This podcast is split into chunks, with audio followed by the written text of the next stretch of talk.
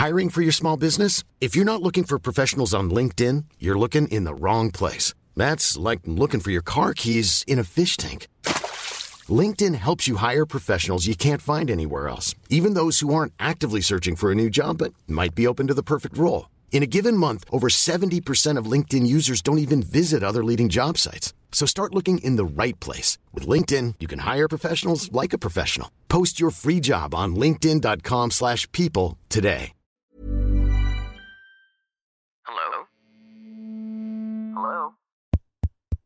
Podcast Network Asia.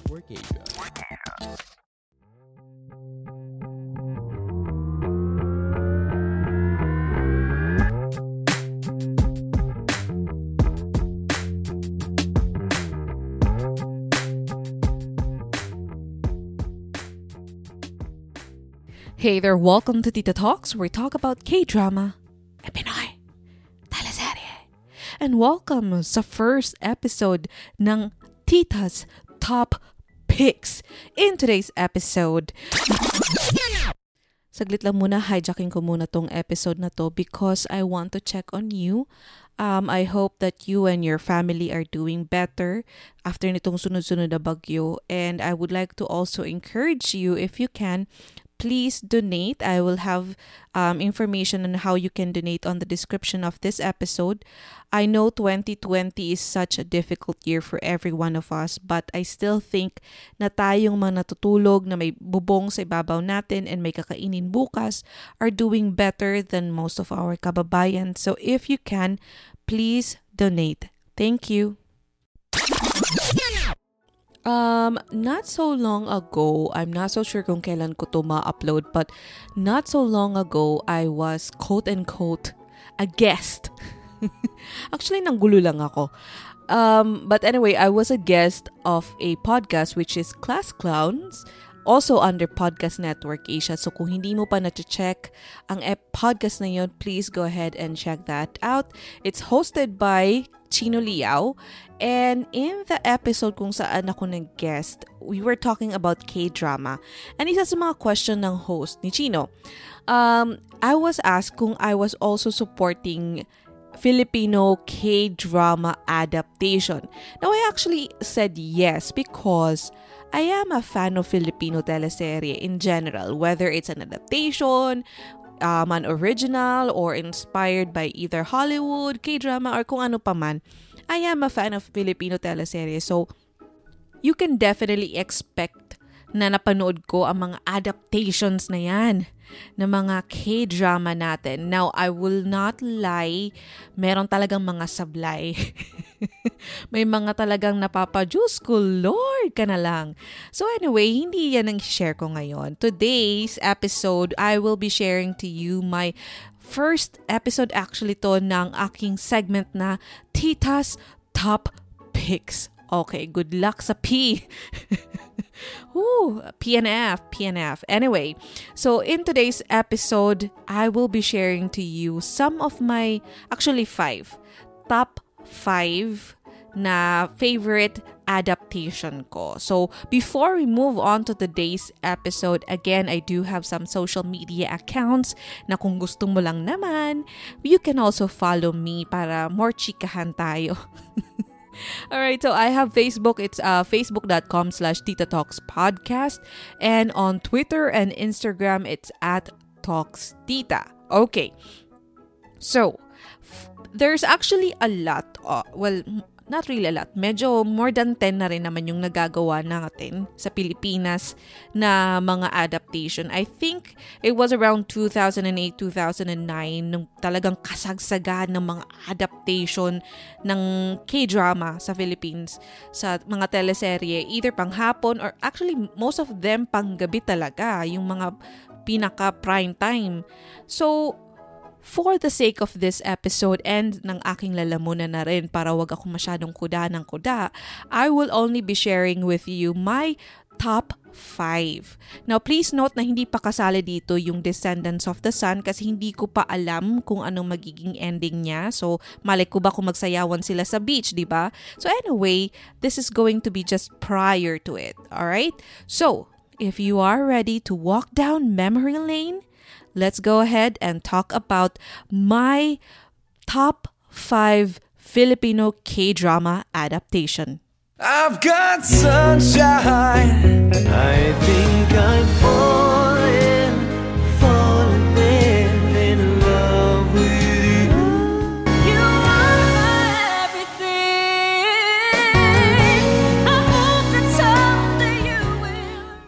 right, so coming in at number five. This was way back 2008. Ang tanda na, 12 years ago. This actually was one of the series na talagang nagustuhan ko. Kasi in fairness naman, they did well. Nabigyan naman nila ng hustisya yung original. And yung original nito was actually one of the gateway drugs. I can consider it as one of the gateway drugs kasi ito yung mga series na naging pinakaunang nagpahook sa atin sa mga K-drama. Some of you may be um, hooked with K-drama because of this series. I'm talking about the Filipino adaptation of the K-drama series My Girl. I've got sunshine. So the series stars Kim Chu, Gerald Anderson, and ang fresh na fresh pa dito din na si Enchong D and Nina Jose. Um, this was way back 2008, May 26 to September 5, 2008. Uh, of course, through ABS-CBN. And of course, it does have the same situation. Medyo talagang may Filipino touch lang, of course. So, dito si Kim Chu, siya ay gumaganap na Jasmine. Sa Gerald naman ay si Julian. Now, to be honest, 2008, I think um two years after lang to nang graduate si Kim Chu tsaka si Gerald ng PBB. So medyo talagang hot na hot pa yung love team nila. And of course, isa yun sa mga reason kung bakit naman nagustuhan ko talaga yung adaptation natin ng My Girl. Kasi talagang yung chemistry din talaga ng Kemerald noong panahon. Talagang, uy, bonggang-bongga. Pero hindi ako masyado fan ah. Etos. Hindi, actually talaga, hindi ako ganun ka-fan ng Kimeral. Sumasabit lang ako. Yung kapatid ko, yung sister ko talaga, yun yung kap, ano, barangay captain ng mga Kimeral fans sa aming bayan. Pero, nakikijoin din ako. So, anyway, um, what I love about the series is that it was actually the first time I think na medyo level up na kasi yung acting dito ni Kim Cho kasi tapos na after na ito ng sana maulit muli which is if I'm not mistaken the first series nila ni Gerald Diyos ko Lord, yung series na yun, no? Bakit ganun yung ending no? Hanggang ngayon hindi talaga ako makamove on sa Jollibee ending. Nakakaloka. Pero anyway, um, sa My Girl kasi medyo level up na yung acting ni ate, ni ate mo Kim Cho. Talagang dito ko siya nakakitaan ng rom-com potential. Kasi yung mga previous series niya, patwitams, tapos medyo drama. And actually, even after nito, kung hindi ako nagkakamali, halos lahat ng mga series niya, puro mga bigatin, yung mga puro iyakan. Yung parang naaawa ako sa lungs ni Kim Chu. 'di ba? Nang parang iyak lang ng iyak si ate. Pero, yung movies niya, I think, ano ba? Ah, parang si Sian Lim na siya ata nang simula ng romcom.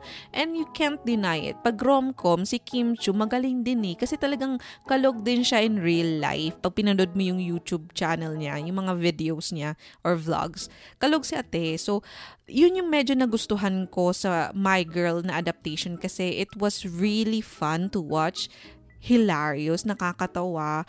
Um, bongga din yung cast ng series. Ah, medyo ano din, may, may sinabi din. Ah, Pero talaga, number one thing na nagpa-in love sa akin sa series na to was the chemistry of Kim Chu and Gerald Anderson. Talagang hats off. Ang galing talaga nilang magpakilig. In fairness. Kaya naman ang kapatid ko, baliw na baliw. Anyway, that's number five. Number four sa aking listahan. Eto, the thing about this series or ng teleserye na to, adaptation, hindi ko napanood yung original. hindi ko siya napanood nung ini-air yung original. Nung nagkaroon na ng adaptation, talagang sabi ko, oh my gosh, ang ganda ng kwento. And I felt bad na na-miss ko yung original. So, I had to watch the original after the adaptation. And in fairness naman talaga, na i-push natin yung tatak na or touch ng pagka-Pilipino sa ating version. So anyway, I'm talking about the 2009 adaptation natin ng K-drama series na Only You. Only you can make this world seem right. So the series stars Angel Luxin, Dieter Ocampo, Iya Villania, and of course, ang singer ng opening song or ng theme song ng series na to, which is Sam Milby. Now, 2009, medyo fresh-fresh din dito pa si Sam Milby. I think dito medyo sumisikat pa lang yung pagiging actor ni kuya mo. If I'm not mistaken. Hindi ko na ginugol, kayo na mag-google. But anyway, Angel Locsin, Dieter Ocampo. By the way, asa na si Dieter? I really miss him. Di ba, Dieter was one of those talagang super hu- hunks. Imagine, di ba, yung hunks noon. Oh my gosh. Ang landi-dandi ko noon. Bagets pa ako, malandi na. But anyway, anyway, um, ang kinagustuhan ko naman talaga, or ang nagus kinagustuhan, matagalog na yan. Ang nagustuhan ko naman kasi sa series na to, originally talaga, yung kwento ng Only You, bonggang-bongga na. So, syempre, nung linabanan mo pa or sinamahan mo pa ng acting ni Angel Locsin, ni Sam Milby, ni Dieter Ocampo, ba? Panalo, panalo. In fairness naman sa kina Dieter, Sam tsaka kay Angel, medyo na, nagkaroon ako talaga ng confusion kung sinong mag- gusto kong magkatuluyan sa kanila. So in short, medyo nabigyan naman nila talaga ng hustisya ang series na to. Kaya nga din, medyo tumagal-tagal din yung series kasi from April 27, 2009 to August, medyo matagal din inang, ang in-extend ng series. So, yeah, um, definitely loved it. Bongga din yung mga cast. And yung song talaga, Only You. yung hirit ni, ano, ni, ni Sam Milby at the start, talagang fresh na fresh pa sa utak ko. So, yep, that is number four with Only You. Now, coming in at number three. Now, this series, medyo, nung, if I'm not mistaken, when it came out around 2009, medyo kinabahan ako for Ding Dong Dantes. Feeling mo manager, oh. Hindi kasi, that, etong series na to, lumabas siya after so many teleserye na ang kapartner lagi ni Ding Dong Dantes was Marian Rivera. Di ba after nila pumatok as a love team sa Marimar, nagkaroon sila ng Jezebel, and then I think meron pang isa which is um, babaeng hinugot sa balakang, tadyang, tuhod. Ewan ko basta yun. Anyway, so after ng sunod-sunod nilang back ano series na magkatambal silang dalawa, this is the first time na nagkaroon siya ng project na hindi kasama si Marian Rivera. So of course, 'di ba, lahat ng mga chismoso-chismosa ng chismis ng ano, ng showbiz eh kinakabahan, nakikiantabay kung ano ang magiging reception ng mga audience or ng mga televiewers kung tatanggapin ba nila na si Ding Dong Dantes ay ipapartner sa ibang bidang babae. Fortunately, binigay sa kanya itong project na adaptation ng isang series na binahal nating lahat. I'm talking about the Filipino adaptation of the K-drama series Stairway to Heaven.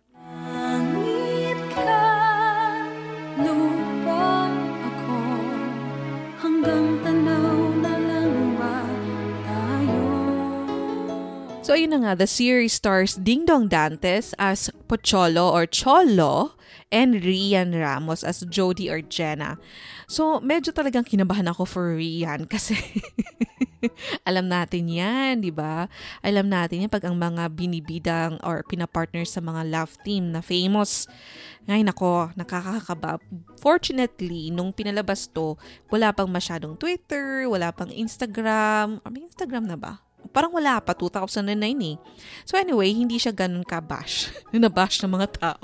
So anyway, fortunately din, maganda talaga din yung adaptation natin. Kasi, yun nga, as a fan of K-drama and as a chismosa of Filipino cheese ano showbiz, kinakabahan ako for the both both of the bida and also sa kung ano magiging um, kung paano nila itatackle yung kwento ng Stairway to Heaven. Medyo madrama.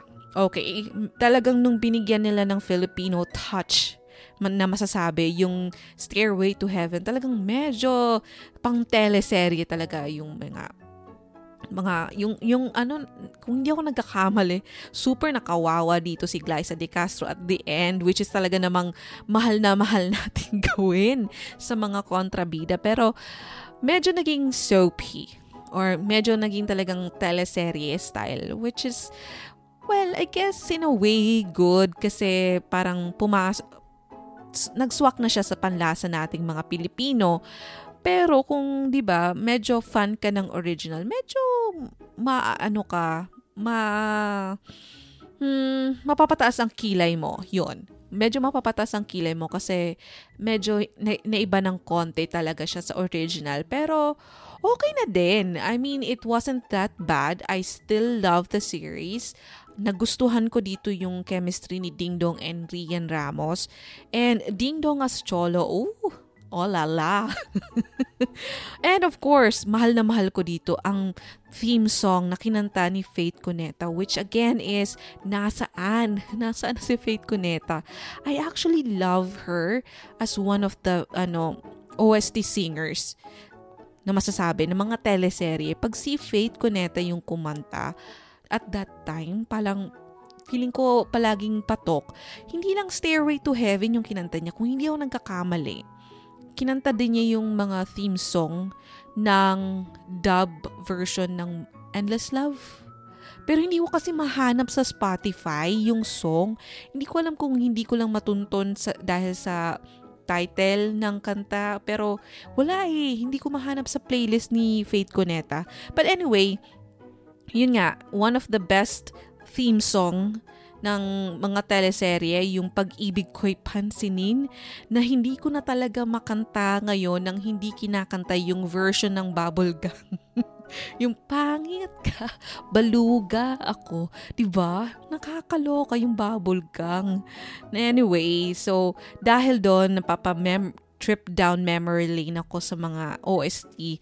So that's number three. Okay. Now, Ngaw? Anong ngaw? Now, number two. Eto, simula na na mga forte. I think alam nyo na yung 2 and 1 ko. Yung, fir- yung top 2 ko na favorite. Kasi eto talaga yung mga series na forte natin. So, nung ginawa natin ng adaptation, talagang naitodo natin. And yung number one, for me ah, yung number one, nahigitan pa niya yung original and I will be talking about that later on. Kasi ang number two muna ang pag-usapan natin. Coming in at number two is Two Wives. Anong nangyari sa ating dalawa? Akala ko noon tayo nag-iisa O, diba? Two Two Wives. Hindi, number two talaga siya kasi it wasn't really the best adaptation for me pero isa siya sa mga pinakamaganda. Dahil nga, the series talks about kabit. Mga kabit serye. And alam mo na yan, as a Filipino or a teleserye fan, we are the best when it comes to kabit serye. So, yun na nga The series, of course, kung hindi mo pa alam kung ano yung kwento niya, i-google mo na lang. Ang haba na ng chismis ko. But the, st- uh, the series stars Kay Abad, Jason Abalos, and Erich Gonzalez. Now, what I love about this series is that yung acting ni Kay Abad and Erich Gonzalez, the best.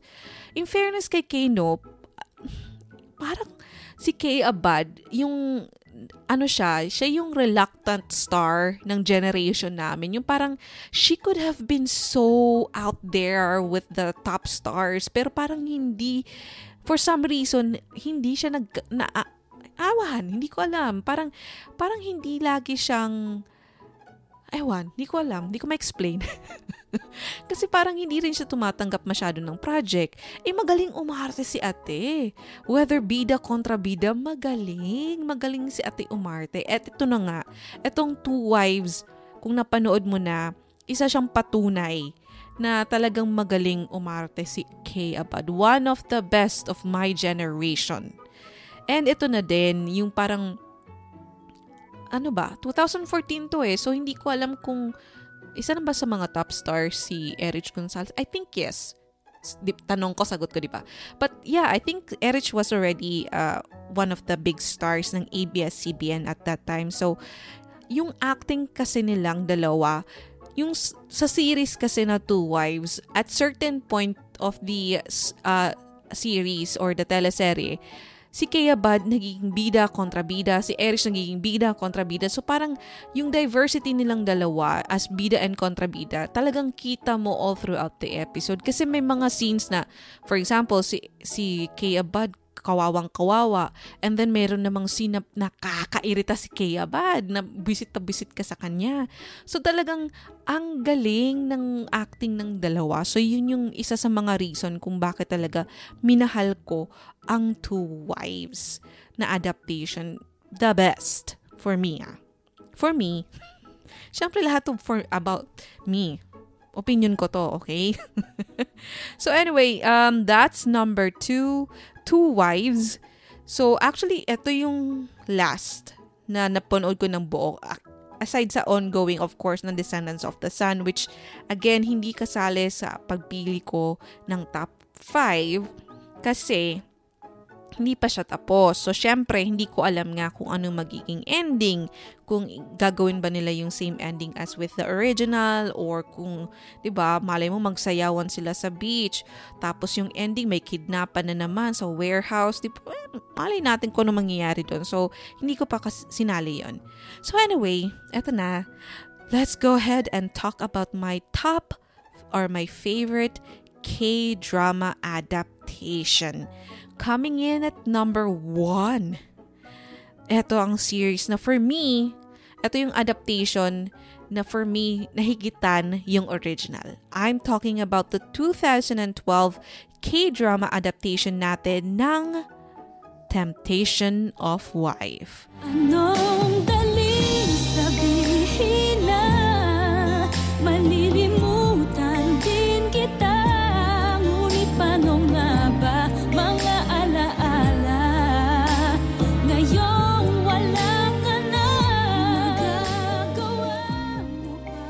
So the series stars, of course, Marian Rivera as Angeline or Chantal, Dennis Trillo as Marcel, Glyza De Castro as Heidi, and Rafael Rosel as Nigel.